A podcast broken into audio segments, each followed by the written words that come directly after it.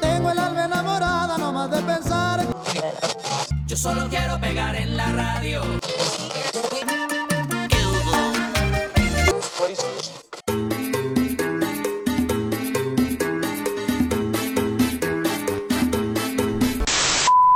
Welcome back to South of the Eight.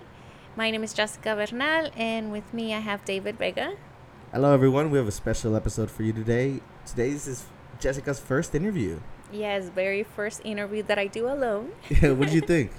It was great. It was a really fun experience. I I was trying not to overthink it because I was gonna get myself nervous, but Yeah. it was very nice. It's It fun, was right? Yeah, it was fun. Yeah. It's fun. I'm glad uh, you've gone from behind the scenes to on the podcast regular to now doing your own interviews, which is amazing. Honestly, it's it's fun, and I'm glad you enjoy it because it's gonna bring a whole new perspective to South of the Eight, which is amazing. But anyway, back to the episode. Uh, for today, in mi barrio, we have Libélula Bookstore.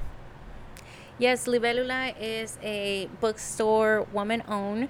It is located in Barrio Logan in National Avenue and South 26th Street. It's that little corner, Little Island. little island. In it's front of it's a really Moto. cool building. It gives like those New York vibes. but better because it's in Barrio yeah, Logan. but better because it's in Barrio No, it's Logan. awesome. It's a little bookstore. Uh, they always have great events, uh, but their selection of books is amazing. There's a lot of like uh, um, uh, Mexican American literature there. There's queer literature. There's a lot of history literature, anti-colonizational literature. It's amazing, honestly. And Get a lot of local artists. yeah, a lot of local Mhm. artists. I bought a lot of books there, and it's it's always nice because you'll find something that you weren't looking for, but you'll definitely Mhm. appreciate. And the cool thing is too, if you're looking for a very specific book, instead of uh, giving Bezos your money, hit them up, and you can order through them. Uh, that way, you're supporting local businesses and still getting your amazing book. Yeah, and even if you don't want to purchase a book, they also have stickers. They have other Oh, yeah. things there. Lots so of cool there's things. there's a lot to do. It's a whole vibe. hmm Yeah, go get yourself some coffee and check out a book. Thank you, Teresa, for being here and accepting to be part of this podcast. Uh, you are actually the very first person that I will interview alone. Okay. So that means a lot to me Oh, that you said you. yes. Um, but Teresa Palafox, she is a therapist in our community. Uh, she's a first gen college graduate. Uh, she also collaborated in writing the book Mujeres in the in Movement. Um, so tell us a little bit about what got you into the mental health field. Well, actually, I wanted, so I kind of jumped into it. I was kind of thrown into it. Uh, I didn't know much about it. So, originally, how I discovered about the actual educational part of being a therapist was I was taking a class at San Diego State that was more towards um, English language learning. So, I wanted to be like an assistant uh, that helped um, with like dual language learners because originally that was kind of the path that I was going to.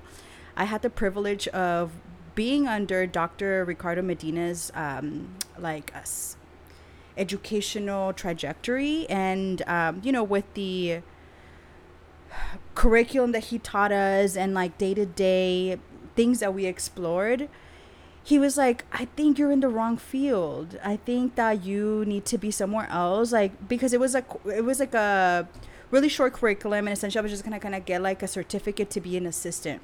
And he asked me where i was currently at. At the time i was working at reality changers reality changers which is a nonprofit in City Heights that um works with low income students and like the goal for them is to kind of go to college. So I was working as an achievement coach there, um, and I invited him to come over and shadow me and just kind of see what Reality Changers was about. And at the time, he was like, "Yeah, I really do think you we need to do more with you." And I didn't know what that meant, but he basically mentioned to me that there was a uh, two-year master's program at San Diego State that the deadline was approaching really quickly but if i was interested that he can connect me to like the director and even maybe a professor so they can tell me a little bit about what the program was. And i obviously you know like like many students that don't really know one how to apply what gre means any of the actual things that you need in order to apply for a graduate school like period i think that that was sounded really scary to me Um, pero él me echó ganas, and he said, "You know what? I'm gonna be your first recommender. Like, we just need to get the other two people um, kind of together." And my director at the program of Reality Changers was another recommender, and um, yeah, we made it happen. And I feel like that was the first time where I experienced this like almost shortcut to things where one the deadline was approaching yet. I was able to get my application a little late because he was able to kind of maneuver things around for me.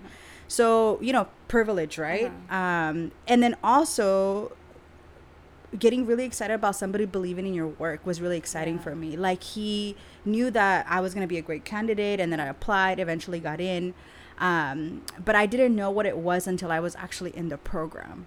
Like it. what it was to be a therapist the actual procedure to be a therapist um, to me that was more mentorship. So i've been a mentor for the longest time femtor.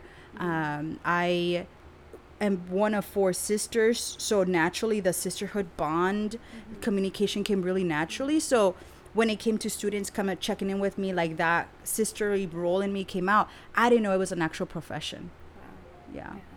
No, and I I think it's always great how there's other people that might see us or like other professors or people that we work with or bosses that have so much experience in their field that they can tell who's gonna be good or Yeah. who, who has what it takes to be part of the field. yeah And it I think that's why it's great to receive feedback and be comfortable with like taking those chances because even if you didn't know what the career was about, you took the chance of like, okay, I'll listen to you. You're, you're you know, you're telling me it might be a good field. Yeah. So you went for it and now you're here, you know, and it seems mm-hmm. like you like it and you enjoy it.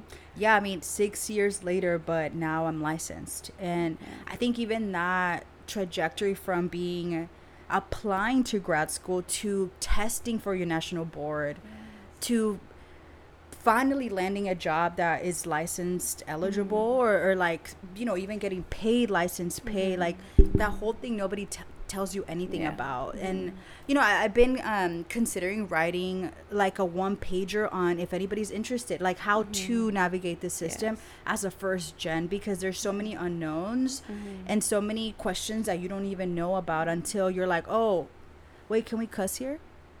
Yeah. yeah you're like, oh shit, I didn't even know that it was gonna, I was gonna get paid this much, or even negotiating as a first gen, like all of these things that weren't taught to me, um, that I think it was like, it, I- I think it's worthy to write it for somebody else. Yeah, and there's so many ways to get licensed because I myself I did psychology undergrad, Mm-hmm. uh, so we always talked about the different ways to get uh, a license or therapist. And it wasn't until my late like junior senior year that I found out that you could be a therapist with just a master's Yeah. if you got your uh, your Oh, your licensed with the- professional. yeah. Okay. And so like little things like that that I never knew, but I was already kind of like burned out from school, and I was like, no, I'm just gonna finish, and then that's about it. Yeah. Uh, but there's so many ways to do a career that you would like, but you don't know, you know. So it's always good to share that with others, how Yeah. the way you did it, and that might help someone else that's interested. Yeah. And I think the reality of it is like sometimes we just our network is limited. Like growing mm. up, our li- our network is limited, right? You go to school and you kind of mo- mostly everybody in your circle of friends are in similar situations. Like our parents are very very hardworking.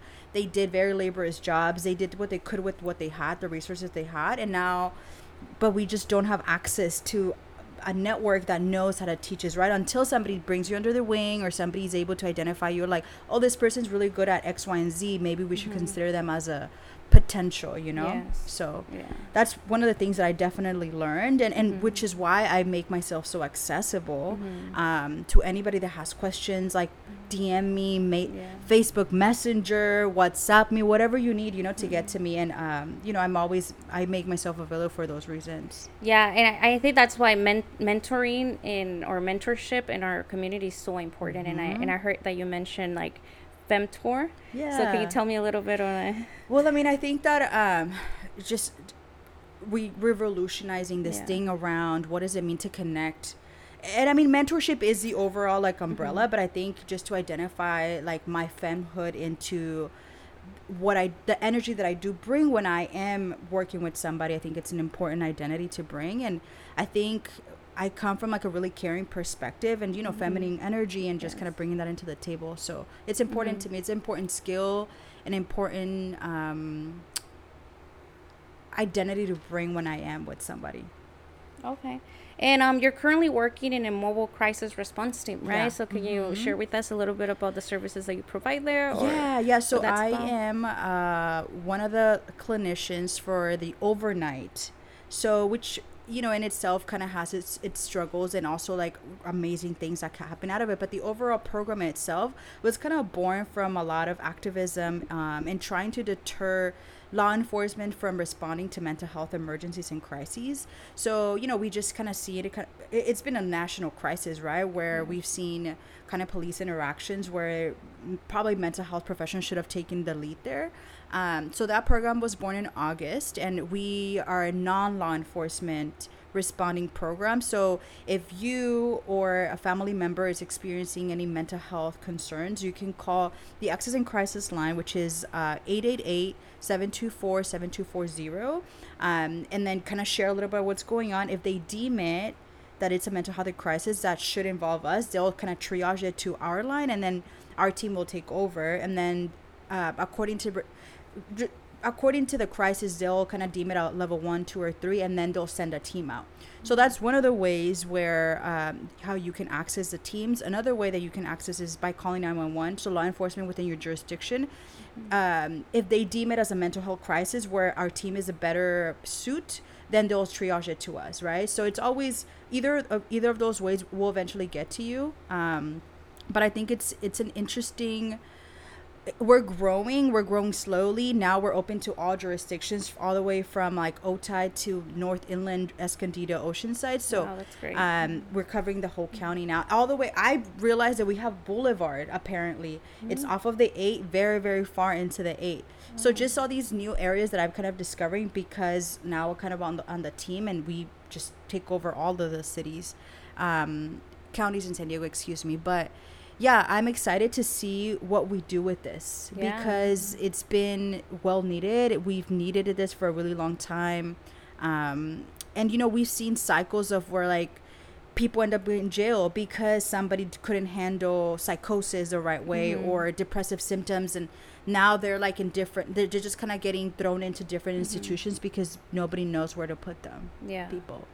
Yeah, no, I, I, I think it's a great program and it's small steps, right? And you're saying that Mm-hmm. it's getting bigger little by little and hopefully we see it a lot more Yeah. and a lot more accessible. Yeah, So, no, absolutely. Um, you know, so I've been doing this since um, I got licensed in March, so it started like around April, April, May. hmm That's my new license role, and I love it. Mm-hmm. Yeah. That's great. Yeah. So next, um, we have. So we wanted to talk a little bit about like the stigmas that we see in our communities, and what have you seen that has been, like a biggest challenge in mental health in our community, or So there's a co-occurring with like substance use that I've seen a lot. Um, also, there's a lot of shame around substance use and what can we do for like to prevent that piece. I think one of the challenges that I've seen um, within substance use is like it's been used as a coping, like a huge coping mechanism, and sometimes we see um, like alcoholism, right? And we see our uncles and even some of our family members use it like as a coping because we don't have any other ways or we've never been taught other ways of coping, right? Especially when it comes like a very emotionally triggering situation where you just kind of have to drown yourself into something, figure it out.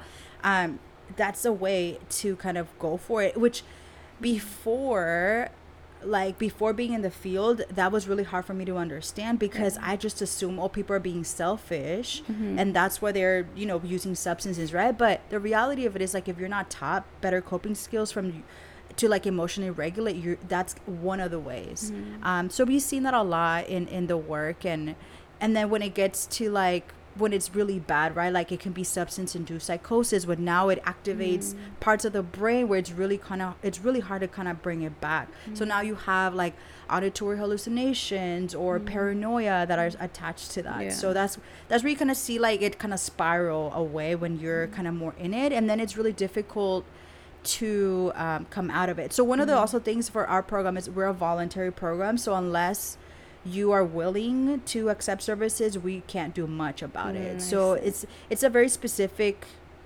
um, population that we serve, and Mm-hmm. usually it's people that are willing to get the services that they, they need the services. Yeah. I see. Okay. Yeah.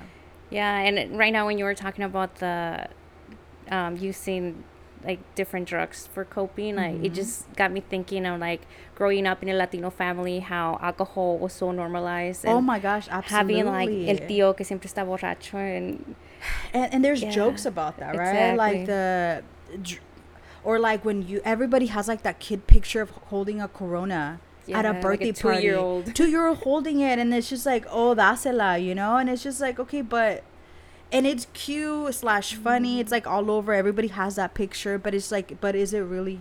Mhm. yeah. Yeah, so we we do grow up in communities that just kind of promote that, you know, as a way of coping. yeah. And if we don't have programs that would educate or or just give out other options then you know it's just the same cycle. Yeah.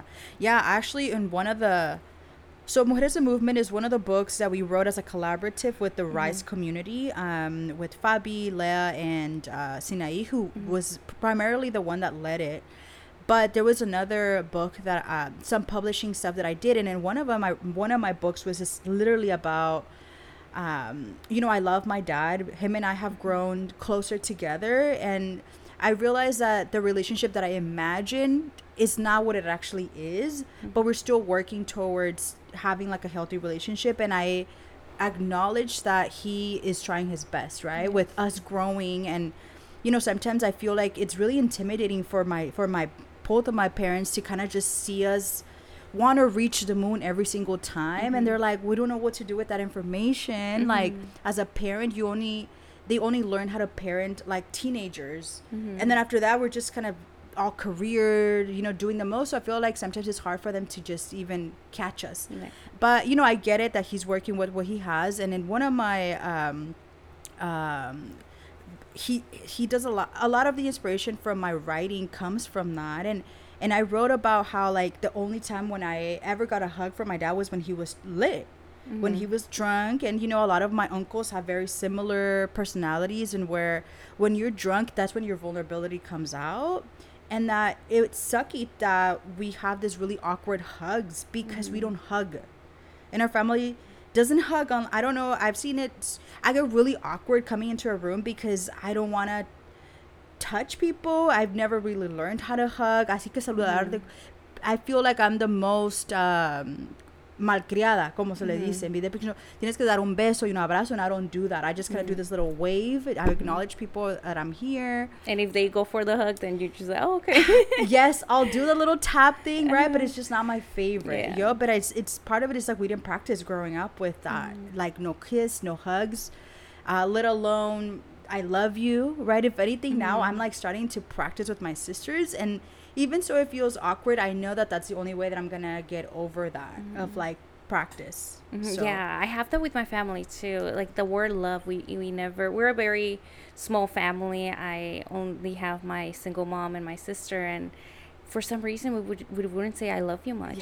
And I do it now with my sister, and we made it a thing to make Yeah. it clear. But with my mom, I'm still working on it. Like we can say I love you through text. Oh, you can text all Oh, day yeah. about it. Yeah. But in person, Mm-hmm. yeah, it's it even feels weird whenever it does come out, like on a birthday or, or, Mm-hmm. or some celebration that she does say like "Oh, te quiero mucho." It's just like, oh my god, she said it. Like, what do I do now? Yeah, yeah, what do you do with it? Yeah, but- and really interestingly enough, my mom won't say it in Spanish. She'll only say it in English, like "I love you" on the way out or something like Yeah. that. So there's just something about the language and like the Spanish that it gets attached. Maybe it's a little more mm-hmm. loaded. And I know that she loves me, right? I know that, that I mm-hmm. don't need the validation, but it's I've I've still struggling with why has it been so hard for mm-hmm. us to say it. exactly, yeah, because Mm. I know I know my mom loves me too, but it's that like barrier almost on not knowing just how to express it or, Mm-hmm. Yeah. Mm-hmm. or how to say it in a word. Because I mean, she does express it in other ways. Uh, but yeah, no vulnerability. It's it's hard. Yeah, you know, it's hard. It's Mm-hmm. sometimes it, even with your closest family members, it's hard to show certain parts of yourself that you know you're just a little afraid Yeah. of what they might think. Or, Mhm. So you mentioned your the book that that you collaborated with um, some other uh, local authors. Um, so how did this project came about? Like, how how did it happen to be published? Yeah, so um so we are all we were all part of Rise San Diego, which is an organization um, that kind of puts gathers leaders. You have to apply it and then eventually get in. But it's essentially like leaders in San Diego County. Um, all of them come from different areas, different career paths. Um, and, and, and the goal is that you're able to network and then come up with a project, like a capstone project. So Sinai, who was who had already um, self-published, which I was like, oh my gosh, self-published. That's one of my goals, and it's been one of my goals. And I think I had mentioned it to her. She was looking for a way to um, expand her cap, and it was also during COVID, so it gives a little bit more room to kind of do more creative outlets and everything else. And you know, I think just COVID kind of opened up creativity for a lot of folks, including me. Um, I had more time to write and whatnot. Um, and because I couldn't go out, I did this. I would do this thing where on Fridays I would just kind of set up my room to have it um, conducive to kind of get me to write because I don't write often, but when I do, I write a lot. And usually it's because I'm going through like an emotional, like heightened event. Um, but because you know, I that doesn't happen often. I I like to uh, always say it, I feel like I'm happy girl vibes all the time. You know, because me entretengo con todo. That when I do, it's usually because some shit's happening, right? And then I just have to let it out. So it's my coping for me. So a lot of my writing is kind of sad. I'm not gonna lie. My hope is that I can branch out into actually documenting happy moments in my life because I think those are also worthy of exploring. Um, but essentially, what happened? She was gonna. Um, she started. She asked me if I was interested, and I'm like, of course I'm interested. And the neat part about it is that the proceeds of the book were gonna be donated to a nonprofit that also supports uh, students going to college. Um, and it's a nonprofit in, in City Heights. And and you know, I always like to jump on philanthropic things that to me feel good. And you know so we worked on it for a few months and then that's how it happened. But everybody in the book it's amazing. It gave me an opportunity to kind of spend more time with um, with Leah and Fabi who are leaders of Rise. Like they're professors for Rise and they're just like badass. Just so it gave me an opportunity to just kind of be also mentored by them which was a great opportunity for me. Um, you know and then we've been doing a lot of the things with the book and, and essentially it was more the idea was like self-love community and just relationships. Like what does it mean to you? It means to you something different than it means to me. So how can we kind of put this in a book that is is different than other mm-hmm. things in the community right? A lot of fiction or just like kind of come out of your soul. Mm-hmm. So that's how that kind of was born out of That's that's really cool, Mm-hmm. and and I've heard so much about the book. I don't think I've had the chance to Ah. tell you, but when I was working at Perkins Elementary, which is in Barrio Logan, uh, one of my coworkers was working in uh, what is this school? It's a teen mom school. lindsay Lindsay, yeah, Mm-hmm. she was she was one of the uh, staff members at Lindsay, and she showed me the book, and she's like, "Oh, do you want to come? Like, there's some writers that are gonna come in, and they're gonna do a um, q&a we were there Q&A. yeah And I was like, oh, like I know that book. And, yeah, and, and then I couldn't make it because I had to work in my site.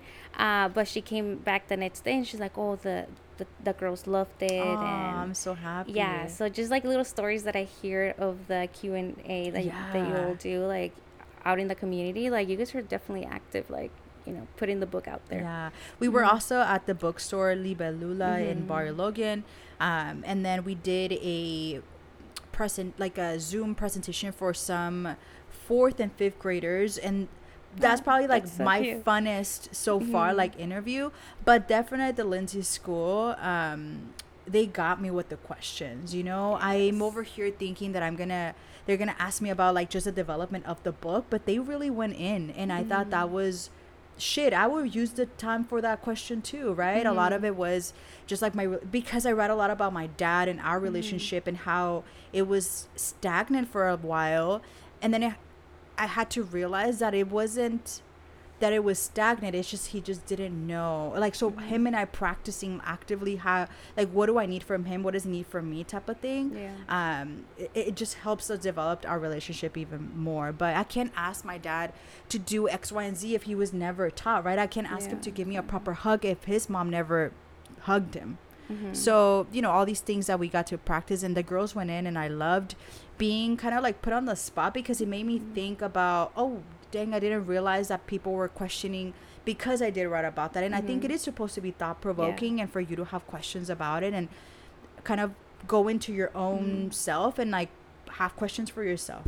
Right. And I remember leaving 10 minutes early that day because I had a therapist appointment right after. Mm-hmm. So I couldn't sign any books or anything, but therapy absolutely Yes, recommend it like i'm a therapist and i still see a therapist and it Mhm. took me couple of years to find my therapist now but we've been i've been together with her for five years Yeah, and I mean going in that route of absolutely because i have therapy. tons tons of uh, tons of thoughts about that too Yeah, because I know that many people seek therapy. They go to therapy once or twice and give up because they're like, no, Mm-hmm. Yeah. it didn't feel right. And it's like, maybe you just didn't find the right therapist. And it takes a while. And it's, I mean, you're a therapist and it took you a while to find a therapist. Yeah. So that goes to prove that, you know, it's, it's not that you're just going to feel comfortable with the first person you sit in an Mm-hmm. office with. Yeah.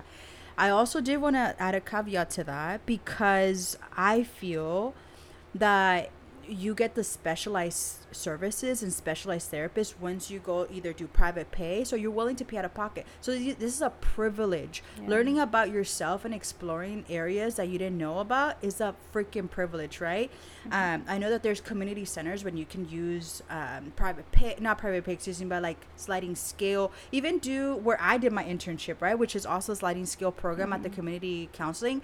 I mean they send us interns. Come on and you're seeing people. Now i'm not saying that we're bad but we're in training ships mm-hmm. right? So if you think about it like who gets access? I think i talk about access a lot because i've been in mm-hmm. it. Um, who has the most access to these very very specialized services? People who mm-hmm. can't afford it. Or that have private insurance that can also go that route. But you know i've when i was uh, when i came when i freshly came back from riverside that i was going through some like anxiety a lot of anxiety. I went to like my community uh therapist like community center. Basic. Mm-hmm. very very basic. So i think about the people who do attempt to and they do want to go to therapy right? But then they get hit with these very mediocre oh burnt out therapists that Yeah. honestly is it's tough it's tough Yeah. to kind of get in and and have like a proactive 50 minute session Mm-hmm. Yeah, and even insurances, even Mm-hmm. insurances have a limit of how many sessions you Yep. have, and Mm-hmm. it it goes through what insurance plan you have and all of that, and how much they can cover. But even that has a limit. Yeah. Mm-hmm. yeah so then what it makes so now the other option is like now you have to pay for it on your own because if you go on your own that there's no cap to that right so access it comes down to that Mm-hmm. It comes to access. Yeah. Yeah, no, but I highly believe that burnout it's totally totally real. Everybody can experience burnout in any job they have. I Mm-hmm. think I had my first taste of it when I was in grad school when Hmm. cuz all through school it was very stressful, but it was more of, you know, you're pushing through it and there's so much other things that are distracting you or at least at the time for my undergrad there was so much other things happening that were fun but grad school just became bad. Like it was strict just getting my homework done and then i had a full-time job and that's when i got burnout like yeah. for real for the first time. Mm-hmm. uh so how like how what how have you ever experienced burnout? How did oh that absolutely. look like? And i feel like my burnouts are very elevated. Um i have a lot of anxiety sometimes. Like i'm an overthinker. Sometimes it's really hard for me to just kind of shut my brain off. Mm-hmm. And i think that's like a very common experience for a lot of people. Sometimes i like to describe it as my sister has this laptop. When we mm-hmm. when when I wasn't employed, we only had one laptop at the house, right? Because you use your employer's laptops to mm-hmm. do everything. Um, and my sister had like easily 30 tabs open every single oh, time on that laptop, and every single time you would try to close one out, the next day she would know exactly where you closed out. So Oh, now you can't even mess with her laptop like that. But sometimes I feel like my brain was like that. It had 30 tabs open all the time, like running on ex- excessive mode. So that eventually gets to you, right? Um, so I have like a history of panic attacks, and um, I went through my very first one in 2017, which was a ve- my very first day of trainingship at this new school. It was um, like my first day. We were gonna, uh, you know, I was gonna be starting at uh, Mount Miguel as a therapist in training, mm-hmm. and I must have, you know, just overdone it. But I mm-hmm. had like a horrible panic attack to the point where I had to go to the hospital. And at the mm-hmm. hospital, they couldn't figure out what it was. And I remember ex- trying to explain my symptoms, like racing thoughts. My my breathing was very off. I felt super hot, like all these physical symptoms that I share with my uh, doctor at the time. And they were like, "Well, your tests are coming clear. We don't know what it is." And then it took me my second year of grad school in my DSM class, uh, which is where we learn to diagnose and kind of learn about that process, to figure out what I was having was a panic attack because we were going through the diagnosis criteria for that. And then I was like, holy shit. Like a year after I realized that that's what happened. Um, and then I was just like, there's such a huge disconnection between the medical field or like doctors who don't necessarily engage with like even that type of symptomology versus like mental health and what it actually is, right? Now, if I would have known the whole time, I'm like, there's something wrong with me for a year and a half until I got to that class, and I'm just like, huh, this is what it what I went through. So that's just like my little spiel about burnout, and it, it can get to that point. Um, I'm a little bit more aware of what it feels like to me, so I try to do fun things Yeah. Yeah, that's all really the time. nice, I do. Mm-hmm. fun things all the time. Um, and outside of work, once I'm clocked out, um, I know that I know how to do my job well. Mm-hmm. And once I'm done with my time, I engage in fun shit. That's good. No, Mm-hmm. it's, uh, there's been weekends where I try to book a lot of fun things, but then I get too tired, and then I go back to some work on Monday. And I'm just like, I should have like slept more. oh no, absolutely! Like this past weekend, I was just like, oh, this weekend I'm gonna chill. You know, chill vibes this weekend, and then things come up, and like, Mm. okay, well, I guess next weekend I can try again. can. Yeah, but that's one of my, um, I, I guess, finding a community too is mm-hmm. has been helpful for me. Um, and, and people to really process what's going on with you, like heavy things that happen, like you can't. You can't longer just keep them inside of you. You have to mm-hmm. talk with somebody out. And I've mm-hmm. been able to identify people that I trust and can be vulnerable with, and they, they understand what's going on. And, and I'm privileged and lucky enough to have a set of sisters who are with are in the same field so that it's easy for me to talk to them about stuff like that. That's good. Yeah. Mm-hmm. And I read in your biography in in the book that you really like storytelling, and then you try to Mhm. pass that on to um, like younger generations. Yeah, and- yeah. I think storytelling. Um, you know, I hear all these things about my ancestors and my grandma and my grandpa, and I try to imagine them like what it would have been for me to meet them because I never got a chance to because um, you know just like a lot of health issues that we also don't talk about. Um, health is wealth, and I feel like we don't talk about that enough about just how do you take care of yourselves, right? And so I hear a lot about them and like my uncles and aunties. What did they do for a living and how did they support their communities? My grandpa, who would who was a cattle like ex- he would exchange cattle. He had this truck that he converted into like he put like walls so he could squeeze more cattle and like pigs and shit. And then he would go into other towns that didn't have access to transportation and then they would exchange cattle and like animals and you know just mm-hmm. things. And I'm just like I would have loved to be his co-passenger. You know, I'm just like I mm-hmm. can handle the business side and you do the mm-hmm. animal handling, right? But it would have been such a cool experience to live. But all I know is like that's what he did, and I just kind of imagine him. And I think I've heard and I've seen my grandma in a lot of my my dreams, her just thoughts and I feeling her. And I remember one time when I was at this conference in um, Oakland uh, for family uh, marriage. Marriage and family therapy conference, and uh, there was this lady who was working with a lot of bundles of lavender and just like bundles of protection. And then she said, grab whatever calls to your name, a little bundle, and then go to a corner wherever you feel the most safe and just really try to like, we were doing breathe, br- breath work at that time. and then like I felt my grandma and I started to cry because it's been a long time since she that since I felt her and and part of it to me that was like a sense of security it was just like you are where you need to be you Mm-hmm. are where you're supposed to be and at the time I was doing a lot of like uh, therapy work. So it just kind of Mm-hmm. uh, reinforced that it was okay this track that I was Mm-hmm. going. But I do want to honor everything that they've done. And um this baton right? They were able to pass the baton to my mom. And my mom worked with what she had. And like now i'm here right? So now it's my turn to kind of carry this baton and just kind of run as fast as i can and just pass it on to whoever is to next. whoever's next, Yeah.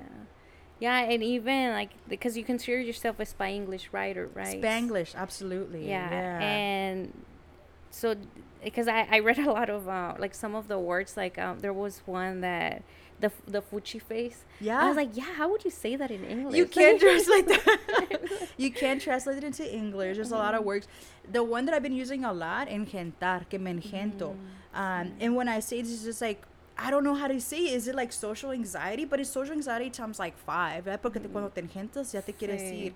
And, and basically that's how I describe it when I'm telling people de que ya me quiero ir. Es que ya me engenté. ya me engenté, yeah. Mhm.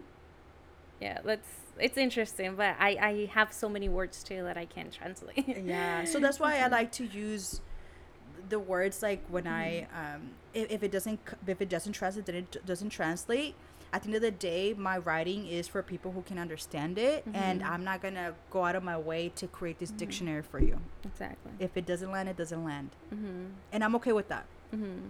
Yeah, no, that's great. I think it's it's it's really important for us to keep a little bit of our native Mhm. language yeah of Spanish. Yeah. Yeah. so my my hope is that i can do more exclusive spanish too Spanish. Oh. because um you know i think it's important um growing up for me i, I was kind of forced to learn to learn english in a very traumatic way. Um i was bussed out of my district to go to school and they really really pushed for well one i was always like below basic i think. I never scored on those what is it sats or whatever? And not SATs, sats like those star testing. I was Mhm. always below basic when it came to me and my english proficiency or whatever the fuck Mhm. people call it nowadays um, and then people didn't acknowledge that the reason why is because i'm a spanish speaker originally so Mhm. i know a whole other language Mhm. that i'm communicating with my family and stuff of course and obviously i couldn't practice with them because my parents didn't speak english either so now that there's like this reoccurring of like I couldn't do any of the extracurriculars because now you're like in extra English Mhm. classes, so you can figure it out how to speak English Mm-hmm. for the longest time, right? So to me, that felt really unfair. Yeah. Yeah, Mhm. especially going through college and all those college admissions. That's Yeah. when you really see it that Mhm. we are underserved. Yeah. and I think that's why I originally wanted to do the du- dual language Mhm. like uh, certificate because I was one of those kids that I was identified as somebody that was ESL like half of my K to 12 life. Mm, Yeah. Interesting. Mhm. Yeah, like I, because I study in Tijuana for the beginning of my elementary. Mhm. So Spanish, uh, Spanish was my first language from my family, but even in education, Spanish was my first language. And it was until fourth grade that I came here uh, to San Diego. That's when I learned to speak English. Wow. And I remember my first year in fourth grade. Yeah. Uh, I was in a Latino community. I was in Logan Heights. Uh-huh. Uh, so I had I would speak with my classmates and all, and I made friends. That wasn't a problem. But math, I was good at. I think that's to this day I'm good at math because it was numbers. I could yeah, I could everybody can yeah do numbers. I could read numbers, but anything like reading everything else, I just I would blank out. I don't know what I would do all day in school. I would just sit there and stare and do whatever they said. And then until fifth and sixth grade, that's when I started learning more English because Yeah. I would, you know, eventually I picked up the the language and then it was fine after that and I still have my accent but you know it's a little memory of Yeah. No, but but I think even I, I think we just need to do a better job, especially when it's a school that is non like for example, like schools in Logan like Logan, right? Mhm. Logan was supposed to be my school that I was supposed to go to. I Mhm. feel like there is access to like bilingual teachers who have a Mhm. little bit more compassion around kids are coming in this is their first language so let's work with that Mhm. versus kind of being thrown into very western i went to school in la jolla for elementary school so now Mhm. it's like super white they're like uh, no te entiendo. We don't know. We get to get it Mhm. together, right? And just almost like shaming my parents for not couldn't Mhm. teach me or I couldn't learn fast enough. Mhm. So I still talk about that shit all the time, and like there's trust for sure when it comes to like my white counterparts and myself. Like part of me is it still feels really unsafe sometimes. Um, so I'm working through that. Yeah. So going through academia and all the Mhm. schools and university, how was that like? You know what? I feel like I blanked out. Part of it is Mm. because I was in this consistent like having to figure it out mode. I went from um, being a GATE scholar in high school Mhm. to I'm on academic probation my first year. I took some like physics physics courses. I had I have no idea why I signed up for that shit. That was not even my major, but because I registered so late, right? Nobody tells you like the closer, like the la. If you're the latest to register, then you're gonna be the last dibs on classes. So I had Mhm. these ridiculous classes that had absolutely nothing to do with my major. So now I'm like failing. I had no idea what I was doing. Um, my first year when I went to Riverside, my parents dropped me off. They took the day off of work, right? Because it's Mhm. that's the only way that they could drop me off. And then um, I remember wanting to cry so bad when they left, but then I couldn't because I felt like if I started crying, then they would get worried about me. Exactly. So me la aguanté, and I remember, I still remember, and I still dream about the knot in my throat. Uh-huh. That it was the hardest thing for me to just kind of get over, and then you know, four minutes they give, they say goodbye, and then after that, I I sob in my room for like the next hour. Wow. Yeah. Yeah. And then my roommate and I went to get lunch and it was over. But it took me really it took me long to kind of get over that consistently of like I Mhm. see my parents and I have to leave. And then um couldn't share with them that I was struggling because of the assumption of my assumption at the time. Maybe I could have shared a little bit ab- about college, but you know, it's supposed to be such a fun experience. You're going to explore yourself, you're going to a different city. So then I just felt like I couldn't tell them that I was struggling because then they would worry about me. Yeah. Mhm. Yeah, I felt that too, because I was the first in my family to go to college, and they always questioned. I think they were really happy for me at 1st Mhm. and when I finished my first degree, they were extremely proud. Yeah. But then when I told them I was gonna continue, they were like, "But why? yeah. Like, why do you want to keep going? Like, done? I, you're done." yeah. And I was like, "No, but it's because I want to do this and that." And Mhm. so they're like, "Oh, okay, cool," you know. But they just didn't get it. They didn't Oh, understand. yeah, they don't. but and they trust you that you know what you're doing. right? Exactly. Yeah, they trusted me. They were like, they never said don't do it, but Mhm. That's also the year in grad school that I felt the most burnout, Mm. and that's when I felt like I couldn't share with them because I just thought they would think like, yeah, you made a bad decision, and also with loans because that I was paying. I don't, Mhm. I don't. know, so it was so much that it just isolated me a little bit. Absolutely. Mm-hmm. And then and then you find people that are kind of going through similar experience and then you're like, "Oh, shit, you're going through the same thing." Mhm. Actually, me too. And then that's when you Mm-hmm. have a little bit more wiggle room to talk about it. Yeah, but with family, it was it's definitely very tough to share that. Even now, I think that it's I've had to like give my parents like pamphlets in Spanish so they can know what I'm actually doing, but it's sometimes when they tell their friends like it's completely different things than what I'm actually doing. so I'm just like, okay, that's not it, but let me tell you what I am doing, right? So it takes a little bit more patience to share Yeah. with them and just like family members in general. Yeah. hmm Yeah, no, it, yeah, It- yeah. It's it's a long journey. It's a long journey, absolutely. it's a long journey. It's a lot of um like self, like y- y- self growth more than anything. Mhm. and then but i mean you're doing great things now and you that's got my license. yeah. yeah. yeah, yeah, and it Mhm. feels good to feel. So I recently turned thirty in February, and I remember, um, like two weeks before my birthday, my two of my really good friends from grad school and my sister, we went to Sedona, um, because we wanted to run a race. So I've been doing this thing for myself, just for my accountability purposes and myself, where I run a competitive race every month. So I like go find them, and and I'm lucky that San Diego hosts a lot of races.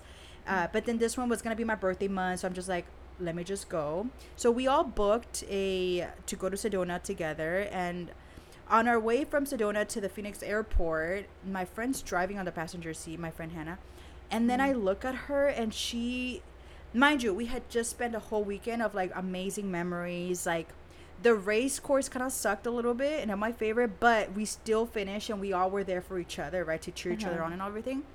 And then I'm driving from Phoenix, I'm sorry, from Sedona to Phoenix. And then I see her and I'm just like, wow, I love my friends. And like, that we have built this together this mm. relationship where we are able to explore the world together and do these fun activities. And these are p mm. everybody in this car that i trust and i love right? Because we've invested so much energy and time for each other. Um, and i get that. And i going into 30 i felt so secure in my intimate relationships with people. Like i mm. know that if shit hits the roof i know who to call right? Mm-hmm. And it just felt good to be safe Mm-hmm. in that realm at mm-hmm. least. So yeah i think that so far that's been my biggest accomplishment being mm-hmm. able to solidify and build relationships with people that matter to me and like that it's like love love you Yeah. know? Yeah, that's that's amazing because I I know that a lot of people feel very pressured to be at a certain like state of life at an age.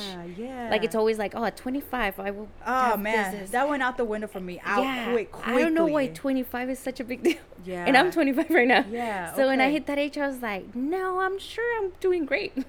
girl we got Yeah. tons of, and i think part Mhm. of it is because culturally we've seen it otherwise right like Yeah. or, or like these things around ya se está pasando el se está pasando el tren oh, I heard that so many times. and i'm like first of all i'm 30 my skin is doing great you know Mm. skincare routine all of it right i'm doing everything that i want stress Mm.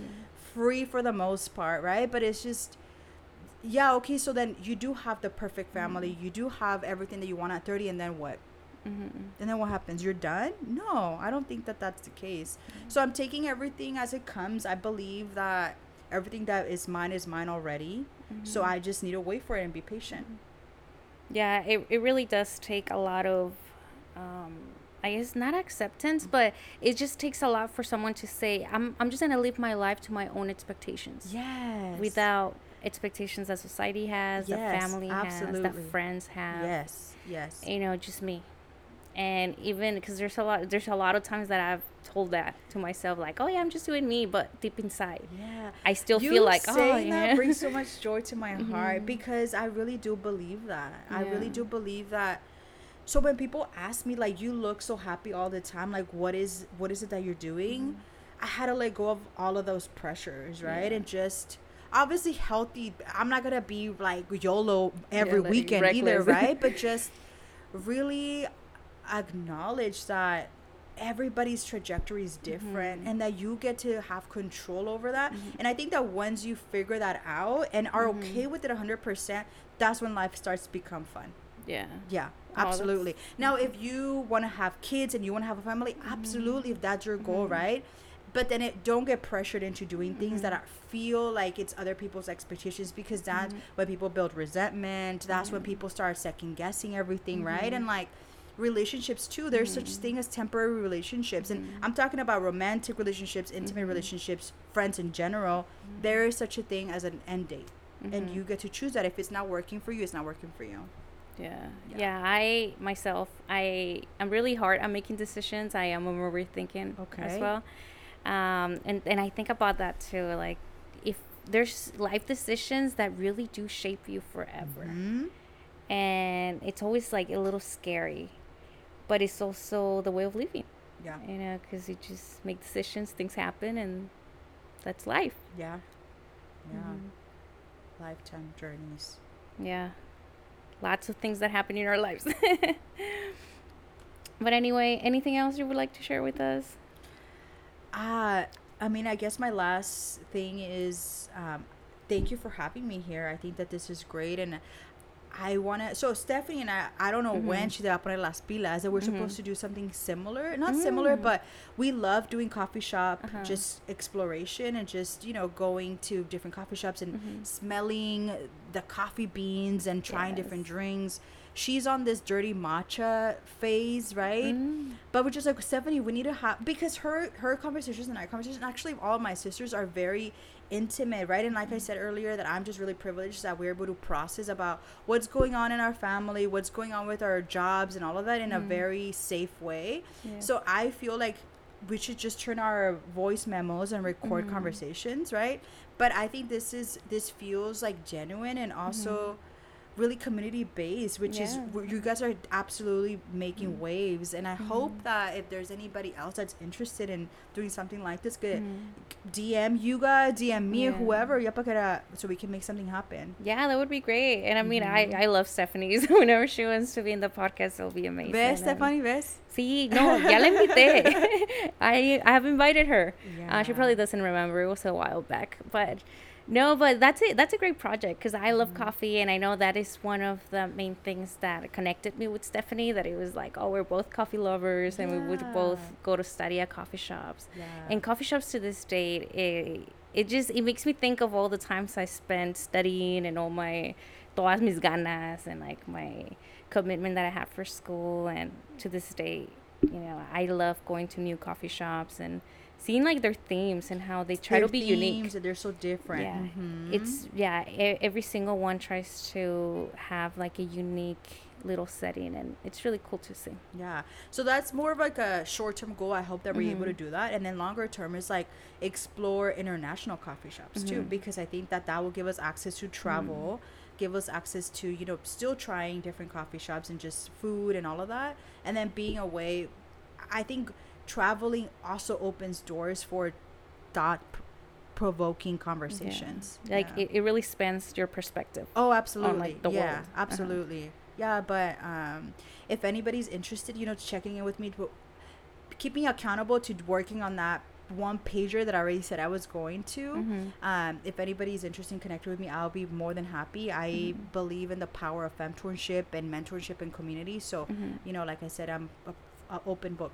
Yeah, Mm-hmm. most definitely. And where can we find you? Instagram, Facebook? So I do have an Instagram. It's public, and I opened it up because of the book situation that was happening. Um, but it's tfox t f o x underscore love l o v e. Um, every time I say it, my sister comes into mind because she calls me tfox love. Like my name is Theresa, but she calls me tfox love, and I think it's the funniest thing. Um, or LinkedIn, Theresa T H E R E S A, last name Palafox. Um, yeah so and then facebook i'm also on facebook but i love email email is the best way i love checking my emails i love responding to emails so that's also uh, another way to kind of access me yeah Awesome. Well, thank you so much for being part of this episode. yeah absolutely It was really all. fun conversation, really good Yeah. time. So Thank you. Jessica. And thank you for everyone that's still here listening. yeah absolutely we'll have a good one y'all